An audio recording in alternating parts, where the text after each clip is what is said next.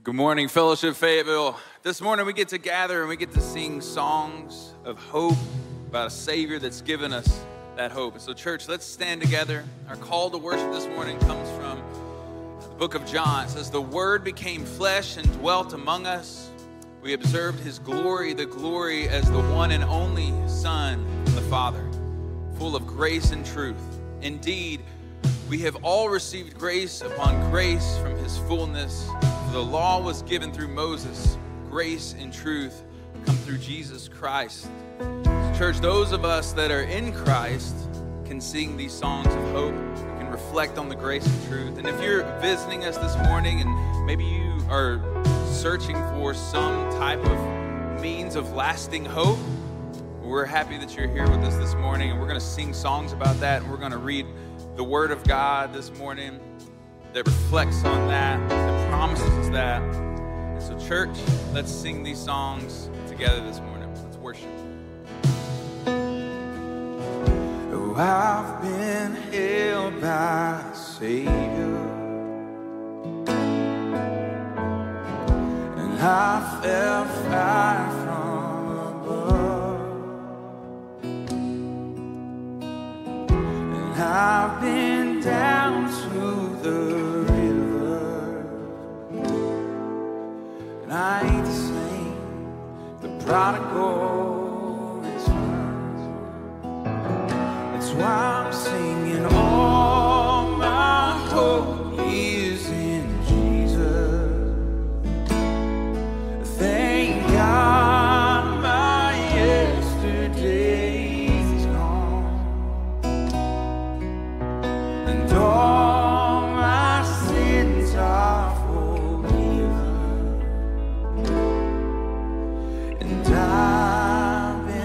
washed by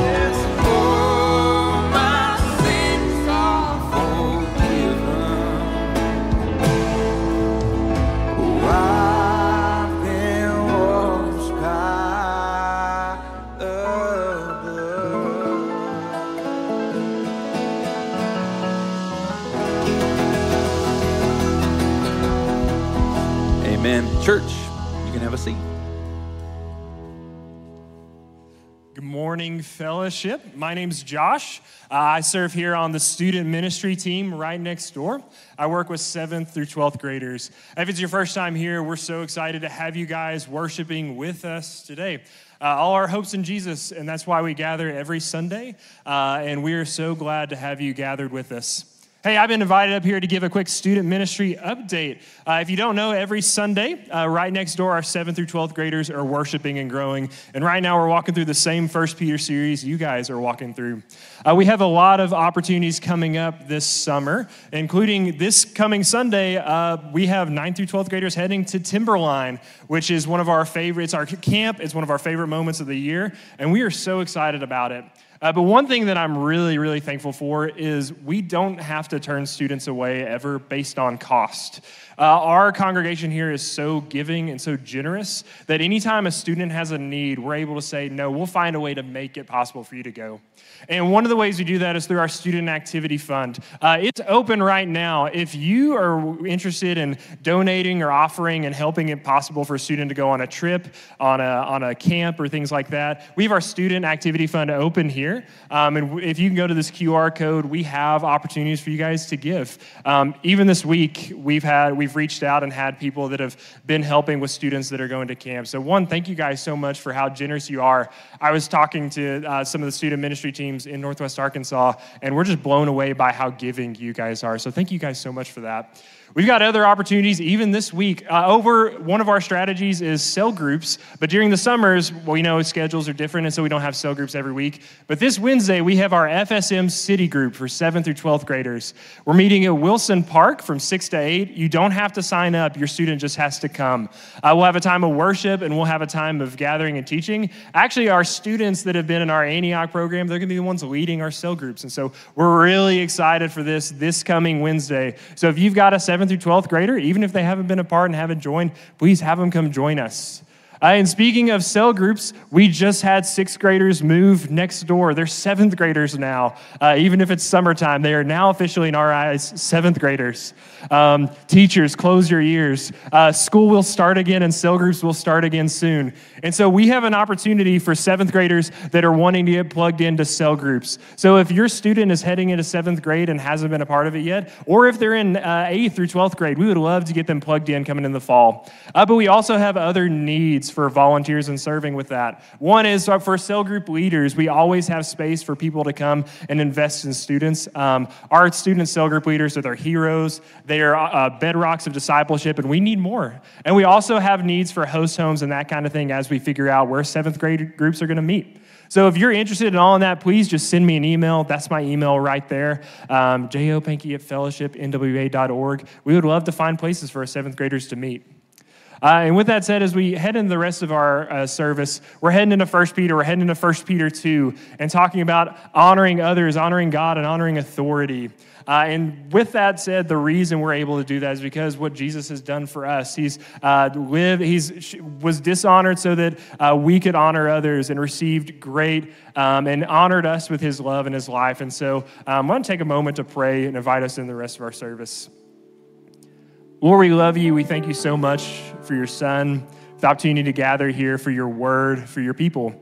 Uh, I pray with any burdens we might walk in with, any struggles this week, I pray that you'd give us freedom to lay those at your feet right now. And Lord, I pray you'd meet us here, your spirit would work in our lives, and that you would uh, make us the people you've called us to be.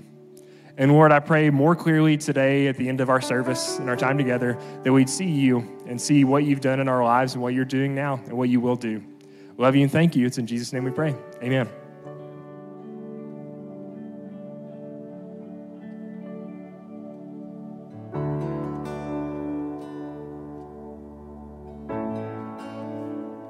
Church, let's stand together as we continue to worship this morning.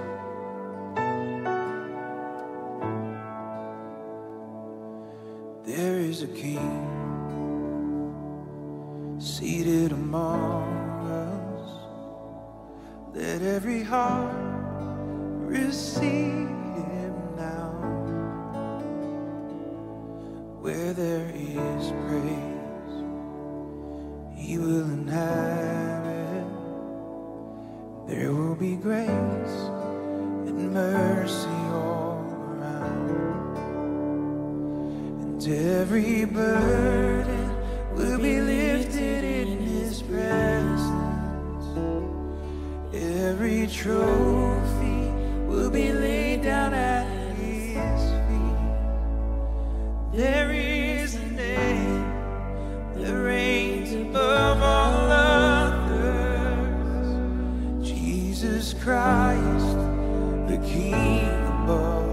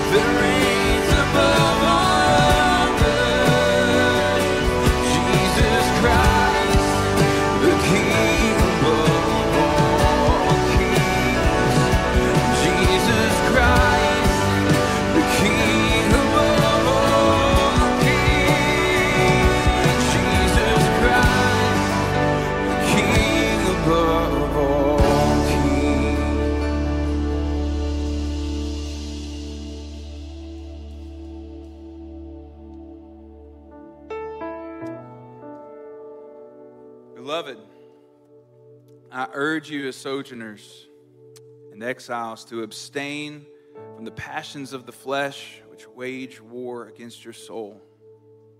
Keep your conduct among the Gentiles honorable, so that when they speak against you as evildoers, they may see your good deeds and glorify God on the day of visitation.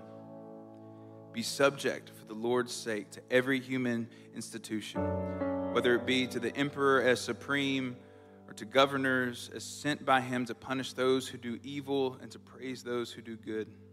For this is the will of God, that by doing good you should put to silence the ignorance of foolish people. Live as people who are free, not using your freedom as a cover up for evil, but living as servants of God. Honor everyone, love the brotherhood, fear God, honor the emperor. This is the word of the Lord. You may be seated. Well, thank you, Ryan, for sharing that text with us. Hey, fellowship. Good to see y'all. It's great to be together. Well, hey, my name's Michael. I serve on the community team here at Fellowship Fayetteville, and it's great to be with you this morning. As you heard from the passage, as you see on the screen, we're continuing our study of the book of First Peter. And there's something I've noticed about this letter as we've been studying it together. It tells us some things about the Lord, and it tells us some things about ourselves. In fact, you might say it's like a mirror. It's like a mirror that allows us to see ourselves more accurately. I was, I was doing a little research for this morning. I was doing a little bit of reading about how much time do we spend looking in the mirror. I found a study, I, I guess it's reliable. It said they studied 93,000 people. And the study said we spend four hours a day looking in the mirror. That sounds like a lot. I started thinking about it. Start my day brushing my teeth, mirror. I shave, that's a few minutes in the mirror. Fix my hair, doesn't take much, but I try to make sure it's at least all going the same way. That takes a few minutes. Then I jump in the car, I get to my first appointment. What do I do before I get out of the car? I look in the rear view to see if my cowlick's still laying down. See, y'all are laughing, but you know you check yourself in that rear view mirror. Then all throughout the day, every time I wash my hands, mirror. After lunch, broccoli check, mirror. At night, brushing my teeth again, mirror. Like we spend a lot of time looking in that mirror, don't we? And we don't always like what we see. I've said for years, I don't understand why there's so many mirrors at the gym. If I wanted to see how I look when I'm working out, I probably wouldn't be working out. And I'm bringing this up because today, Peter's going to challenge us to look in the mirror. This morning's passage is one of those passages that it's going to be really easy for us to read it and say, you know what? They do need to do that. This is good teaching for them. But the truth is, it's not for them, it's for me. And so I'm going to ask you today to show me a little bit of grace as we work through this because, y'all, I've been living with this passage for weeks now. And it's been super convicting. It's pushed me. And so this morning, you may feel like I'm pushing you, but what I'm really do is, doing is asking you to just go there with me. I'm asking you to just be honest as we look into the mirror that is God's word and let God's spirit go to work on us. So let's turn there together. First Peter, we're going to be in chapter 2. If you're not used to turning to First Peter yet, it's near the end of the New Testament. Just go to Revelation, go back a few pages, you'll hit it. This letter, I want to remind you, is written to believers. And so this morning, I'm going to be talking primarily to believers. And so I want to say to those of you who are here who wouldn't say you're a follower of Jesus, we're glad you're here. And I would hate for you to think that this message is not for you. So, whether you came here because a friend invited you, or, or maybe you're just trying to figure some things out about spiritual things, maybe you used to go to church and now you're back trying to reconcile some things in your mind, whatever your situation is, this message is for you too, because here's my hope, my prayer is that the, the picture that the Bible's to uh, to paint for us about what it really means to follow Jesus is to be so compelling that you'll want to be a part of it too. So here we go. Continuing our series, studying this letter that Peter wrote to a group of churches that were scattered around in what we now call the nation of Turkey. Last week, Mickey introduced us to chapter 2, and Peter told us some things about ourselves. And I want us to just review verses 9 and 10. They're the summary verses. I want us to remember who Peter says we are. The key words are in bold there. He says, You're chosen because it's God who gets to do the choosing. You're royal because God's the king. You're holy because he's declared you holy based on the work of Jesus. And maybe most significantly at the bottom there, you've received mercy. If you're a follower of Jesus, you're not going to get what you deserve, which is death and separation from God. Instead, he's shown you mercy. So, followers of Jesus, just soak in this for a second. Just soak in who God says you are, because if this is not our starting place, on a passage that's going to ask us to change our behavior, if we don't start here, we are guaranteed to line up in the wrong place.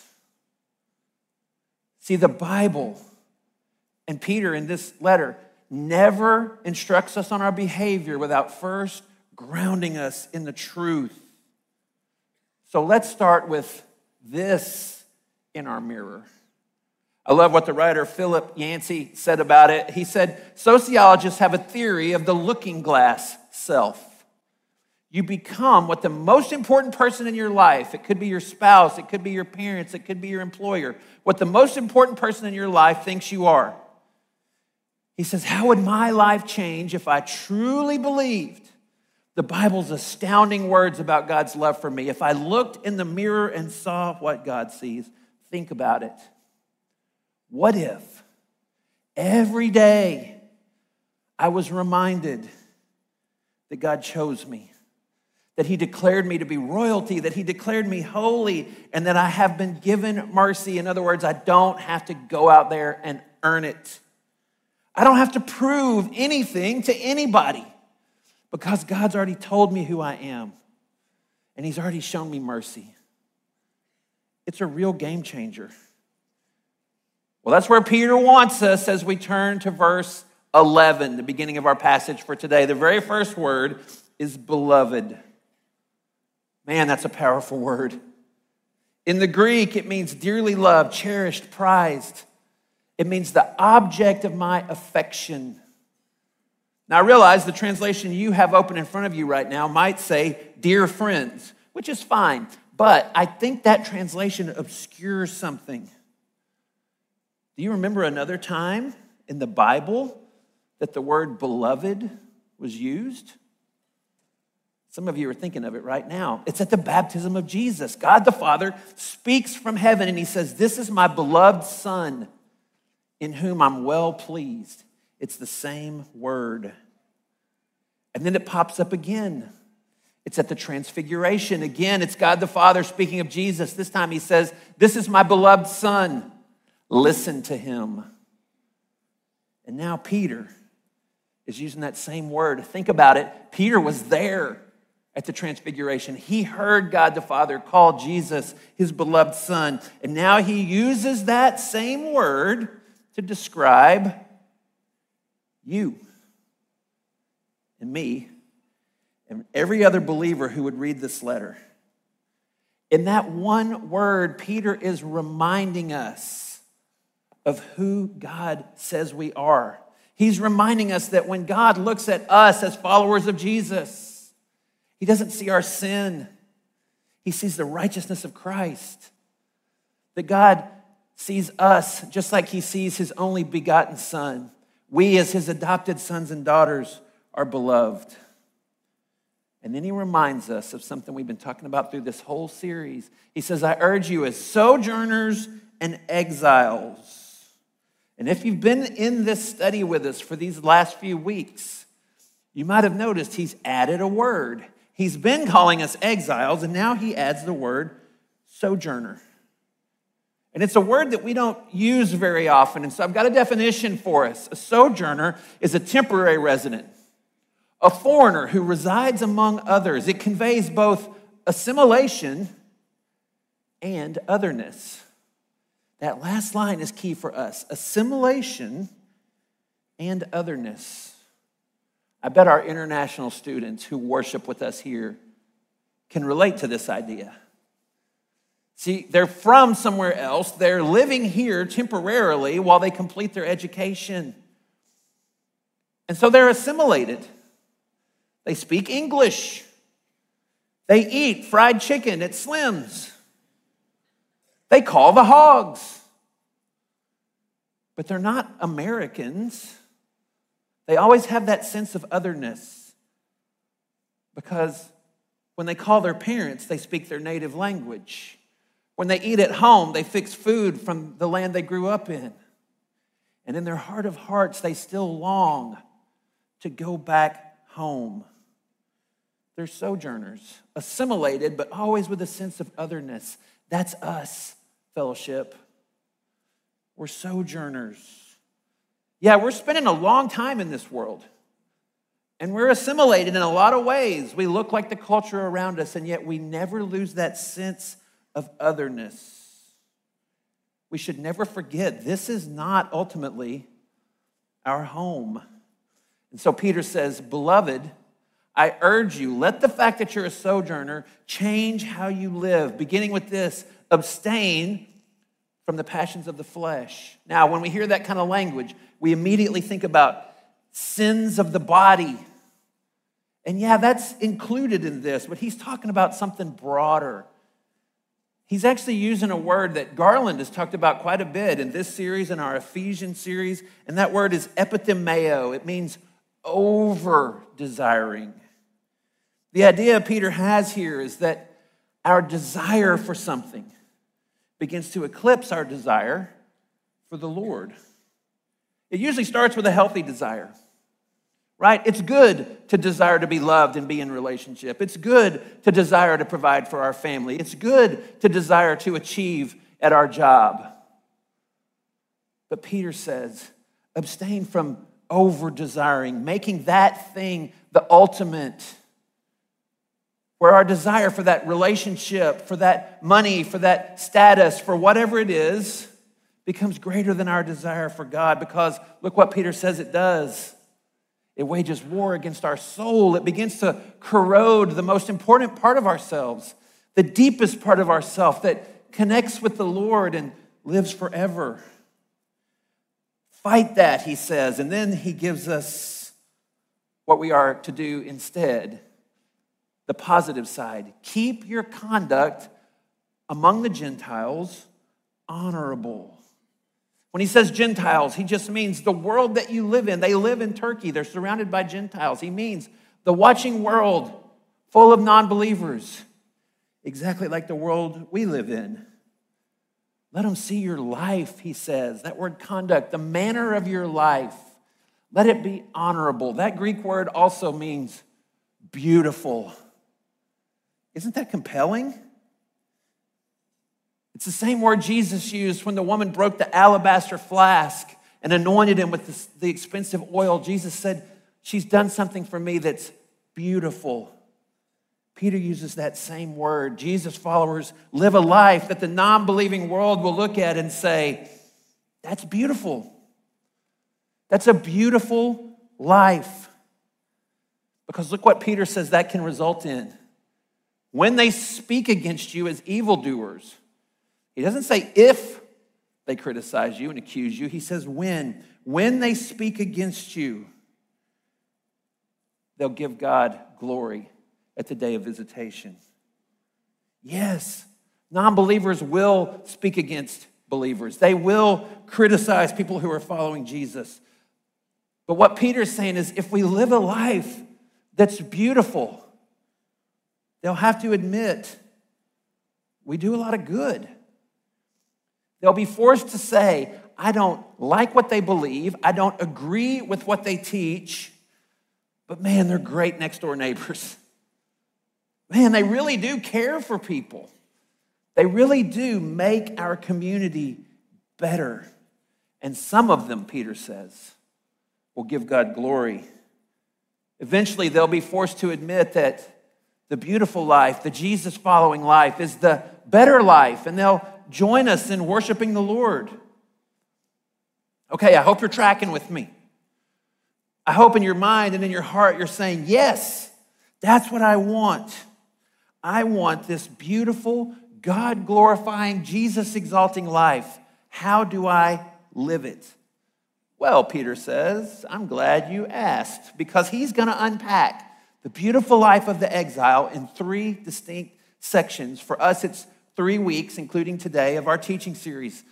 And it all comes down to the word submit. He's going to call us to submit. This morning, we're going to look at what it means to submit in the context of our life as citizens.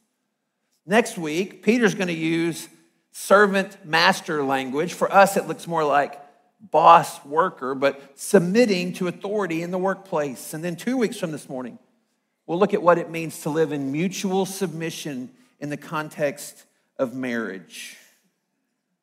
Peter's saying to us, You want to live a beautiful life that's attractive to non believers? Well, it's going to require intentional submission. So it's time to look in the mirror, y'all beginning in verse 13. Be subject for the Lord's sake to every human institution, whether it be to the emperor as supreme or to governors as sent by him to punish those who do evil and praise those who do good. He's calling us to submit to the government. And the Bible's clear that while governments are established by people and run by people, they do so only because God allows them to. Romans 13 is a great cross reference. Paul unpacks this a lot more. If you want to jot that down, look at that later. But he tells us there that God himself has given the government their authority. That's why Peter says, for the Lord's sake. And here's where this gets convicting. Like I said, I've been living with this for weeks because we all have this little guy inside of us. I call him our inner lawyer. He's always arguing on my behalf. My inner lawyer is always saying, anybody would do what you did. Of course, you said that. In the case of obeying the government, my inner lawyer says, everybody drives that speed. and as soon as I read this passage, the inner lawyer starts arguing on my behalf and he says, Well, yeah, honor the government, but not that guy. God doesn't want me to honor this leader. I don't think God would expect me to honor a leader who says what they say, does what they do, stands for what they stand for. But wait a second. Who does Peter have in mind? Inner lawyer says, not somebody as bad as who you're being called to follow. Well, let's think about it. He's talking about this guy, the guy on your left who looks like Jonah Hill and apparently has a pet tiger. That's Nero. Nero was likely the emperor when Peter wrote this. You think the leader you're being called to follow is bad? Let me give you just a short list of some of Nero's stuff. He murdered many of his close family members. He set a new low for debauchery and sin in the Roman palace, including incest. And presumably, that fire that you see behind him is Rome burning to the ground, which many believe he allowed to happen to suit his own ends. And then he blamed the Christians who had nothing to do with it. He scapegoated Christians and had many of them executed in the most gruesome and horrible ways you can imagine. So, whatever the leader that you and I don't want to honor does, they can't hold a candle, pun intended, to this guy. Or how about this guy over here? You might not recognize him, but you know his name Pontius Pilate. Peter says governors sent by him. Pilate was a governor, and he sat by and watched the largest miscarriage of justice in human history unfold as the sinless Son of God was sentenced to die on a Roman cross. So we cannot say the leaders that we are called to follow today are worse than these guys. And so we're called to voluntarily submit to them. Why? Because it's God's will. It says, This is God's will, that by doing good you should put to silence the ignorance of foolish people. Live as people who are free, not using your freedom as a cover up for evil, but living as servants of God. This is the heart of our passage. We live this beautiful life of voluntary submission to the government, even when it's unjust.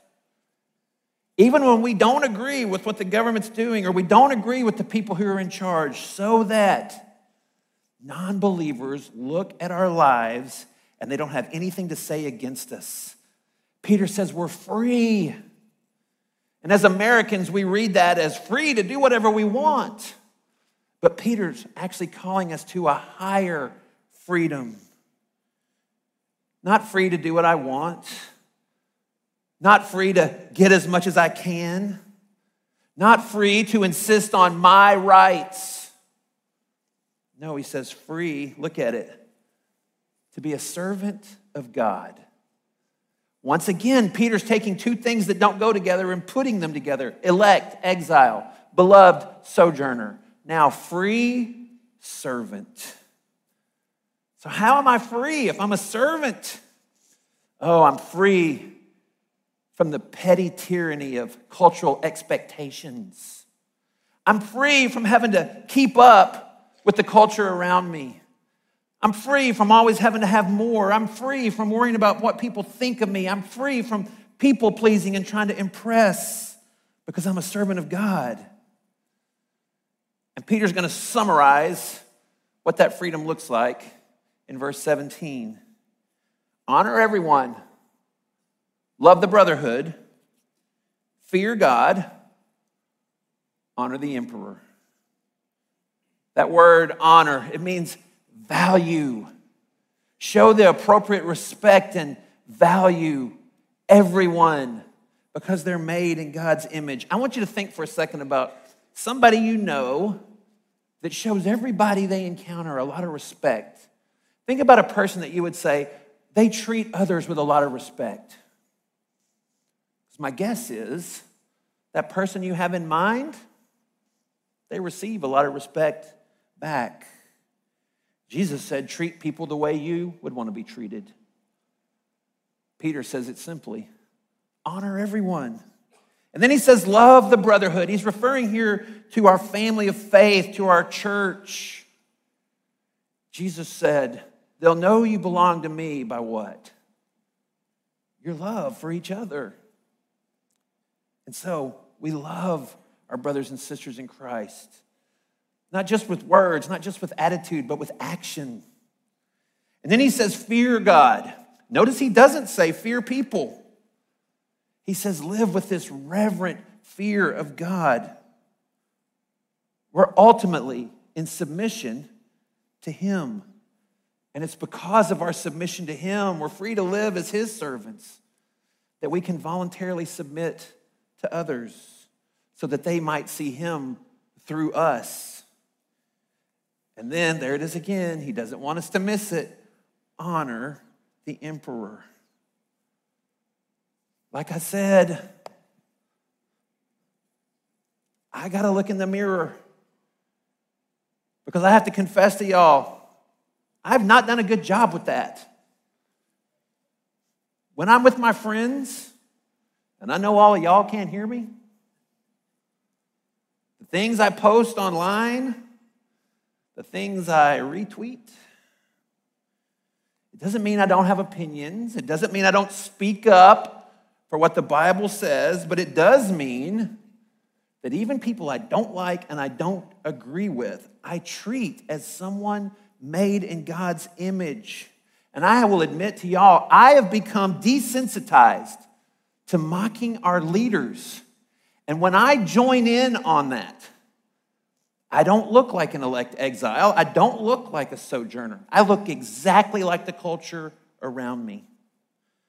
I'm overly assimilated. I need to look different, as Peter says, for the Lord's sake. And look how comprehensive verse 17 actually is. This beautiful life of the exile means respecting and valuing people, everyone, even those who slander us, even those who openly mock us. It means loving my family of faith, the people in my church community. It means honoring God above everybody else and everything else in my spiritual life. And it means honoring the governor, the government in my political or civic life. And y'all, this is really hard to do because it requires us to maintain this balance. It requires us to be both offensive to our culture because of what we believe and attractive because of how we live at the same time. As usual, Tim Keller says it best. Look at this quote from the late Dr. Keller. Man, we're going to miss him. He says, If you're living the life of an exile, if you're living it as you should, that means you will be extraordinarily offensive and incredibly attractive at the same time. You won't just turn people off, you'll attract them. And you won't just attract them, you'll also turn them off at the same time. You'll be outrageous and compelling at the same time. See, the gospel message itself is offensive to American culture because the gospel starts with the message that you can't do it. Americans love to believe the truth is inside you. Your highest value is to, to find who you really are and, and live your truth. And the Bible says, no, no, you can't fix yourself. In fact, you need help to come in from the outside to fix what's broken in you. That goes against our culture. And the Bible pushes back against our culture in many ways. Our culture says individuality. The Bible says we're all in this together. The Bible, the culture says truth's relative. The Bible says no, some things are right and some things are wrong in the eyes of our Creator God. The Bible offends cultural norms by making exclusive truth claims about Jesus as the only way to heaven. And when we lean into those things, when we cling to what the Bible says, we become offensive to some. But according to the passage, we can also be attractive with our warmth, our kindness, our winsomeness, our humility our genuine concern for others, our love for people that our society says are unlovable, when we value people that our society pushes to the margins, it makes us strangely attractive to the watching world. And that's the beautiful life of the exile. And so in this talk, Keller goes on to unpack this a little bit. And he says if you're only offensive, if you're only offensive to the watching world, you never attract people. You're not really living as the elect exile. You're not really seeking the good of the culture that God has you in. In fact, you might just like telling people off.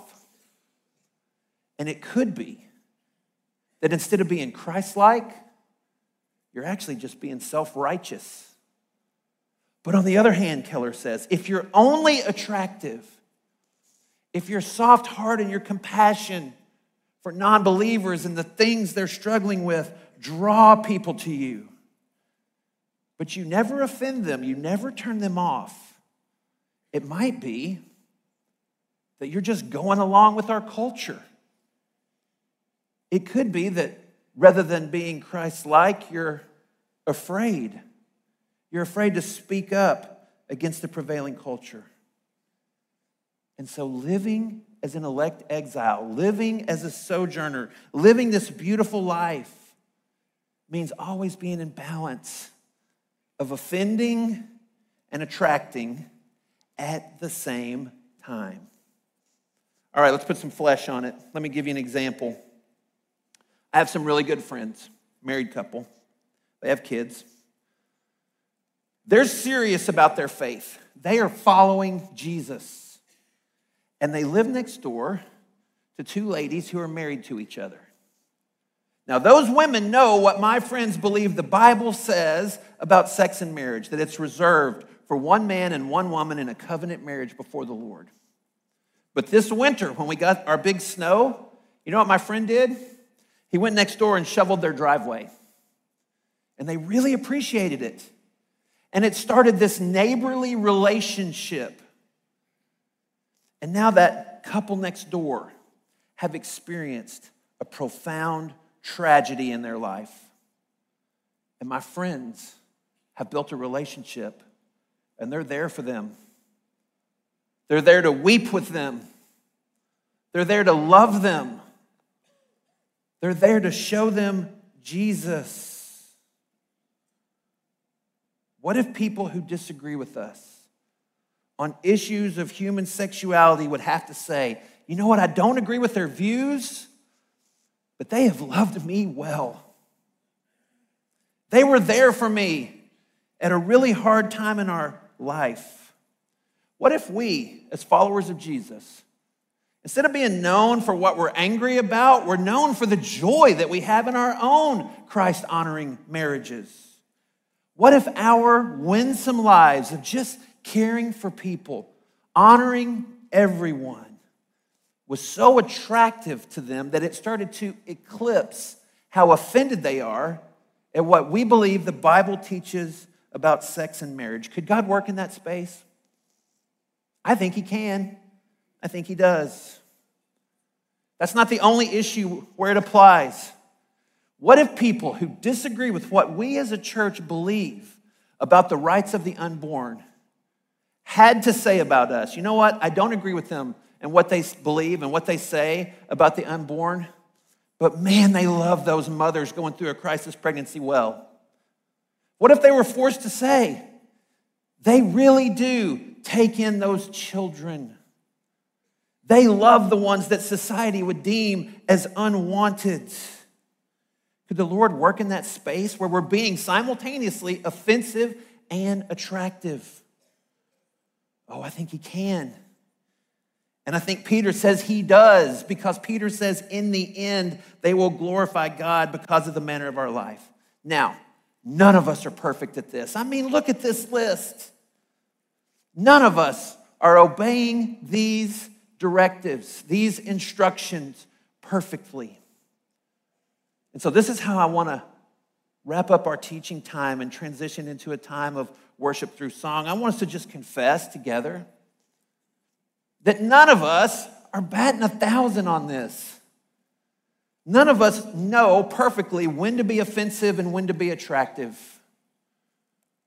And so I'm going to invite you to just bow your head right now. And I want to just lead us through a time where you can talk to the Lord and, and just confess where all of us, me included, man, I've been looking in the mirror on this. We'll admit that we haven't always done this perfectly. And in just a moment, we're going to participate in our corporate confession we do every week as we confess with our mouths and admit that we need Jesus. And so, Lord, we confess we have failed to honor everyone. Lord, we confess to you there have been people that you have brought across our path that we have not accurately reflected Jesus to. We've walked in the flesh. Lord, we confess that to you right now. Lord, we confess that we have not loved our brothers and sisters in Christ with your love all the time as you would have us to. Lord, not just in this room, but outside this church, other brothers and sisters in Christ. Sometimes they don't see things exactly the way we do. We haven't always loved them well. We confess that. And Lord, we have not perfectly feared you. We've allowed other things to crowd you out of that space in our heart that only you have a rightful place to be. And so we confess that we've not done that well. And then, Lord, I will confess. I've not honored those you've put in authority over me with my mouth, with my thoughts. Lord, may we confess together that none of us have walked in perfect obedience when it comes to submitting to those in authority. Well, fellowship, if you'll lift your eyes to the screen, I want to take a moment and confess together. Heavenly Father, have mercy on us. We have not loved you as you deserve. We have not loved our neighbor as ourselves. We have not obeyed you as we should. Lord, forgive us our sin. We are in need of a Savior. The Bible says that it's good to confess, but the Bible doesn't leave us there. Remember where we began this morning. Remember who we are in Christ chosen, royal, holy. We've received mercy. See, the time of confession isn't designed just to break us down, it's designed to point us to our need for Jesus. Jesus lived the perfect life we could never live.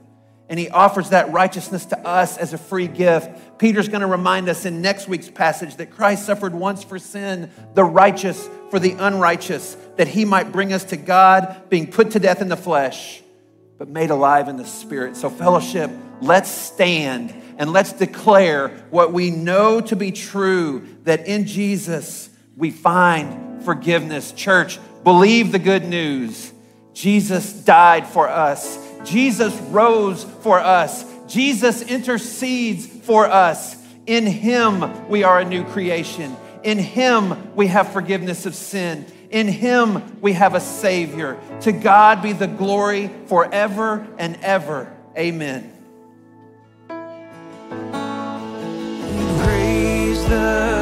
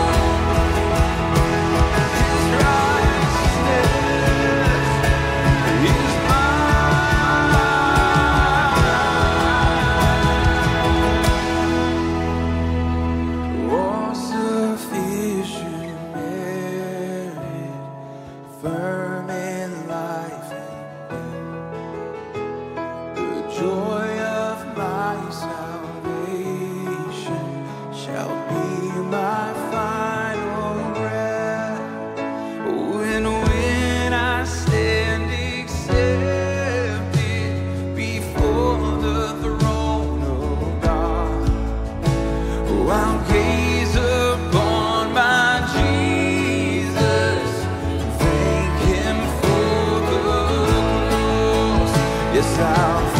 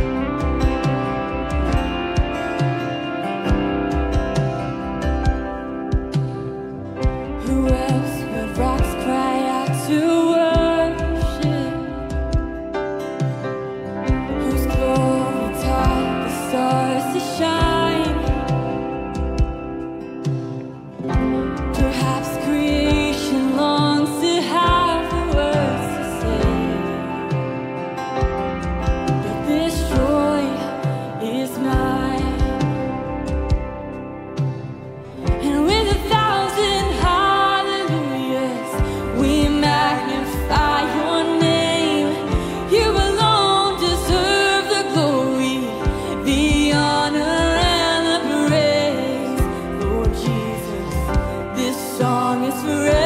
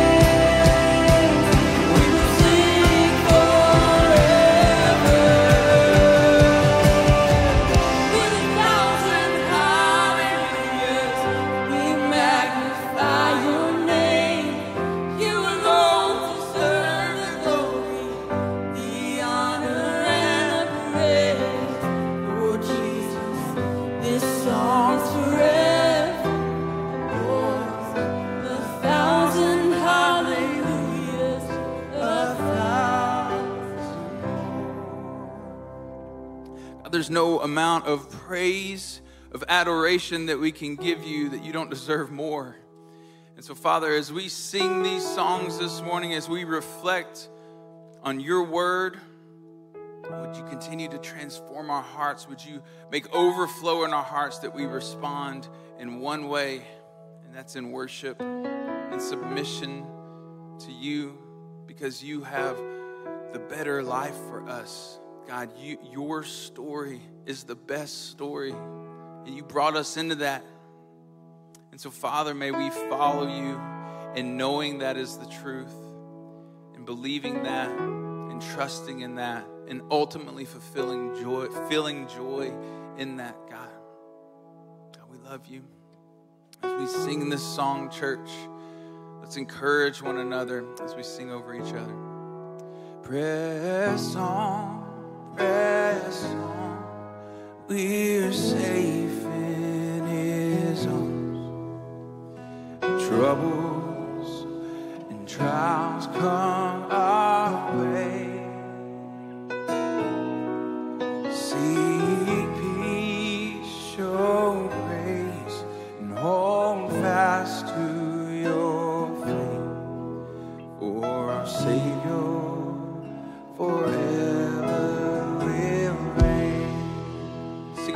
Sing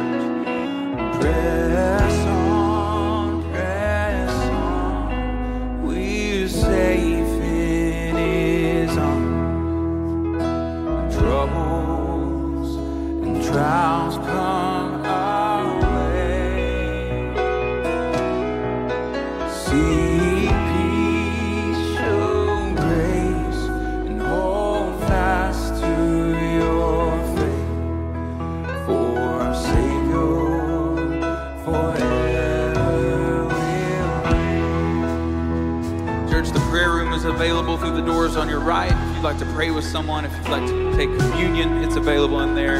Have a great week of worship. We'll see you next